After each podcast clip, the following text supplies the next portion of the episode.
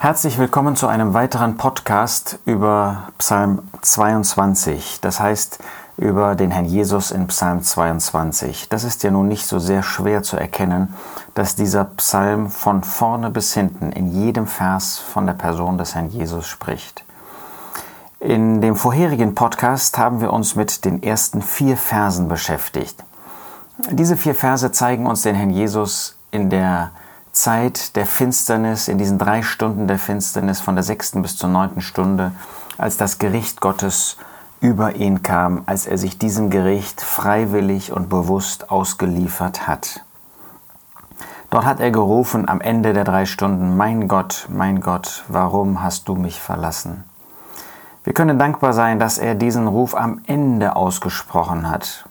Dadurch wissen wir, dass er dieses Gericht ausgehalten hat, dass er bis zum Ende dieses Gericht ertragen hat. Denn mit diesem Ruf ging das Gericht zu Ende.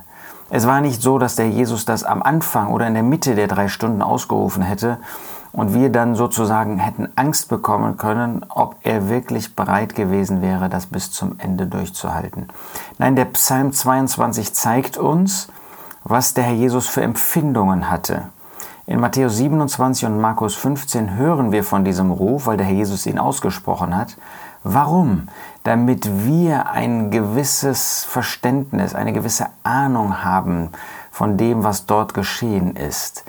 Der Jesus hat das nicht deshalb laut ausgerufen, weil diese Leiden so furchtbar waren. Sie waren so furchtbar. Aber nicht deshalb hat er das gerufen, sondern weil er das Wort Gottes aus Psalm 22 erfüllt hat. Damit wir Anteil nehmen können an seinen Leiden. Nicht in dem Sinne, dass wir Gemeinschaft haben könnten mit diesen Leiden. Das können wir nicht. Wir können nur anbetend davor niederfallen, was der Herr Jesus erduldet hat. Aber damit wir sehen, erstens, dass er gehorsam war bis zum Schluss und zweitens, damit wir eben dadurch mitgeteilt bekommen, wie furchtbar diese Leiden gewesen sind. Ich glaube, sonst hätten wir uns überhaupt gar keine Vorstellungen, falsche Vorstellungen, viel zu geringe Vorstellungen davon gemacht, was dort geschehen ist in diesen 3 Stunden. Wenn man sich Jesus-Filme anschaut, ich empfehle das nicht, gerade nicht, weil wir uns dann ein Bild davon machen, aber wenn man das täte, dann würde man feststellen, dass die Menschen, wenn es ihnen darum geht, die Leiden des Herrn Jesus irgendwie zu zeigen, dann halten sie sich zu 99% woran fest? An den äußerlich sichtbaren Leiden. Und das geht auch gar nicht anders, weil das die Leiden sind, die wir irgendwie erfassen können. Und auch Gottes Wort ist im Blick auf die sühnenden Leiden sehr, sehr zurückhaltend, sehr kurz. Warum? Weil wir es eben nicht erfassen können. Aber das ist das, was die Errettung für uns bedeutet. Das ist das, was Sühnung getan hat. Das sind die 3 Stunden der Finsternis, über die Gottes Wort so wenig berichtet, aber hier die Empfindungen des Herrn Jesus uns vorstellt. Der Jesus fährt dann fort: Auf dich vertrauten unsere Väter, sie vertrauten und du errettetest sie. Zu dir schrien sie und wurden errettet, sie vertrauten auf dich und wurden nicht beschämt. Das zeigt, in was für einer Weise sich Gott den Vätern, die aber Sünder waren, die solche waren, die gesündigt hatten, zugewendet hat. Abraham, Isaak, Jakob, Mose und so weiter. Das waren Väter, die hoch in Ansehen standen unter den Juden, unter den Gläubigen. Und wenn sie auf Gott vertrauten, dann hat er ihnen Antwort gegeben, dann hat er sie gerettet, dann hat er ihnen geholfen in ihren Lebensumständen. Ich aber bin ein Wurm und kein Mann, der Menschen hohn und der vom Volk verachtete. Alle, die mich sehen, spotten über mich, sie reißen die Lippen auf und schütteln den Kopf. Ja, der Herr Jesus, er war in dem Vergleich wie ein Wurm. Jemand, der nicht erhört worden ist.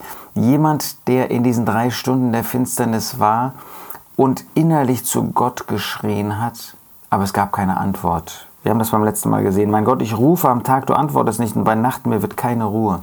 Da gab es kein Erhören, obwohl er der Einzige war, der sündlos war, der vollkommen Gott hingegeben war, der sein ganzes Leben als eine Weihe für Gott geführt hat. Ich bin ein Wurm. Das ist interessant, auch die Ausdrucksweise. Wir wissen, dass das ein Tier ist, eine Laus, aus der der rote Purpur gewonnen wird. Keine Frage, von besonderer geistlicher Bedeutung. Aber so gering hat der Jesus sich angesehen. nicht nur wie ein Wurm, wie wir uns das vorstellen, wie eine ganz, ganz kleine Laus. So hat der Herr Jesus in Demut sich selbst angesehen. Hier finden wir ja eine siebenfache Verachtung des Herrn Jesus. Er war in den Augen der Menschen wie ein Wurm. Für Gott war er der Große, der Einzigartige, aber in den Augen der Menschen ein Wurm. Zweitens, kein Mann. Für sie war er verachtenswert, ein Gekreuzigter, der keine Rechte besaß. Drittens, der Menschenhohn, den sie verspottet haben. Viertens, der vom Volk Verachtete. Ja, für ihn hatten sie keinen Blick übrig. Da sind sie an dem Kreuz vorbeigegangen, haben ihre Köpfe geschüttelt. Wir sehen das gleich. Fünftens, alle, die mich sehen, spotten über mich. Was hat der Mensch sich angemaßt gegenüber den Herrn der Herrlichkeit, seinen Schöpfer, zu tun? Sie spotten über ihn. Sechstens, sie reißen die Lippen auf. Ja, wie solche, die meinen, da ein Gespött über den Herrn Jesus aussprechen zu können. Siebtens, sie schütteln den Kopf. Vertraue auf den Herrn, der errette ihn, befreie ihn, weil er Gefallen an ihm hat. Das war ihre Spottrede, die wir buchstäblich in Lukas 23 und auch in Markus 15 erfüllt finden. Er soll doch auf den Herrn vertrauen. Wenn er wirklich der Sohn Gottes ist, dann soll er runtersteigen vom Kreuz, dann soll Gott ihn erretten. Hätte Gott das tun können? Ja, natürlich hätte er das tun können. Hätte er Jesus vom Kreuz herabsteigen können? Ja, das hätte er tun können, menschlich gesprochen, weil er alle Macht dazu hat, weil er der Große, der Erhabene ist. Aber er hat das nicht gemacht, weil er sonst keinen Menschen hätte retten können. Ja, das Vertrauen des Herrn Jesus war einzigartig, Vers 10. Doch du bist es, der mich aus dem Mutterleib gezogen hat, der mich vertrauen ließ an meiner Mutterbrüsten. Auf dich bin ich geworfen, von Mutterschoß an, von meiner Mutterleib an bist du mein Gott. Der Jesus hat in seinem ganzen Leben dieses Vertrauen, diese Abhängigkeit, diesen Gehorsam offenbart und hat für Gott und mit Gott gelebt. Deshalb auch in diesen Drangsalen jetzt. Sei nicht fern von mir, denn Drangsal ist nahe, denn kein Helfer ist da. Wir sind jetzt hier gedanklich nicht in den 3 Stunden der Finsternis. Wir sind jetzt am Kreuz, wo der Jesus hängt, wo diese Masse ihn verspottet hat, wo sie ihn gehasst haben, wo sie ihn mit Brutalität behandelt haben, die Hände und die Füße durchbohrt, wo selbst die mit ihm Gekreuzigten gegen ihn gespottet haben. Kein Helfer ist da, niemand, der sich auf die Seite des Herrn stellte. Ja, später sehen wir, dass einer der Gehängten dann doch sich bekehrt hat. Aber zunächst war das nicht so. Der Herr Jesus ganz allein. Kein Jünger da. Ja, später sehen wir, dass Johannes doch kam. Aber er konnte dem Herrn Jesus auch nicht irgendwie zur Seite stehen. Viele Stiere haben mich umgeben. Gewaltige Stiere von Basan mich umringt. Wir denken an die Juden, die wie Stiere gegen den Herrn Jesus gestampft haben, die den Herrn Jesus in brutaler Weise, in spöttischer Weise behandelt haben. Sie haben ihr Maul gegen mich aufgesperrt wie ein reißender und brüllender Löwe.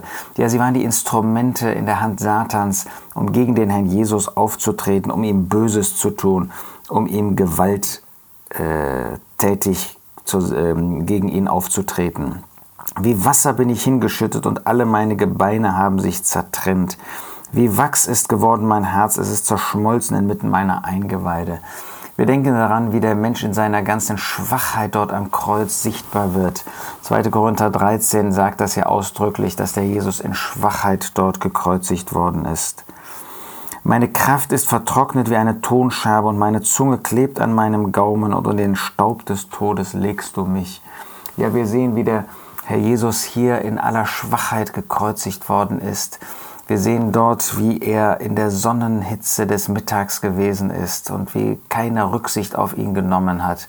In diesen furchtbaren Drangsalen war er dort am Kreuz. Denn Hunde, meine Kraft ist vertrocknet wie eine Tonscherbe, haben wir gesehen. In den Staub des Todes legst du mich. Ja, dort, wo ein Mensch stirbt am Kreuz, da hat der Herr Jesus gehangen, da hat Gott ihn hingebracht. Hier geht es nicht darum, dass er in den Tod direkt gegangen ist, sondern an diesen Platz des Todes. Dort hat Gott ihn gebracht. Dort hat Gott seinen Messias, den König Israels, hingebracht. Denn Hunde haben mich umgeben, eine Rotte von Übeltätern hat mich umzingelt. Sie haben meine Hände und meine Füße durchgraben. Ja, damit wollen wir schließen heute. Das ist diese Kreuzigung. Die Juden haben versucht, das aus dem Manuskript herauszustreichen, haben den Text verändert. Ein Manuskript, das an sich sehr, sehr gut ist an dieser Stelle einfach defekt. Und da sehen wir, dass sie versucht haben, aus dem Alten Testament zu löschen, dass Jesus wirklich der verkündigte, der angekündigte Messias ist. aber seine Hände und seine Füße durchgraben. Was für eine Prophetie schon im Alten Testament. Ja, wir beten den Herrn Jesus an.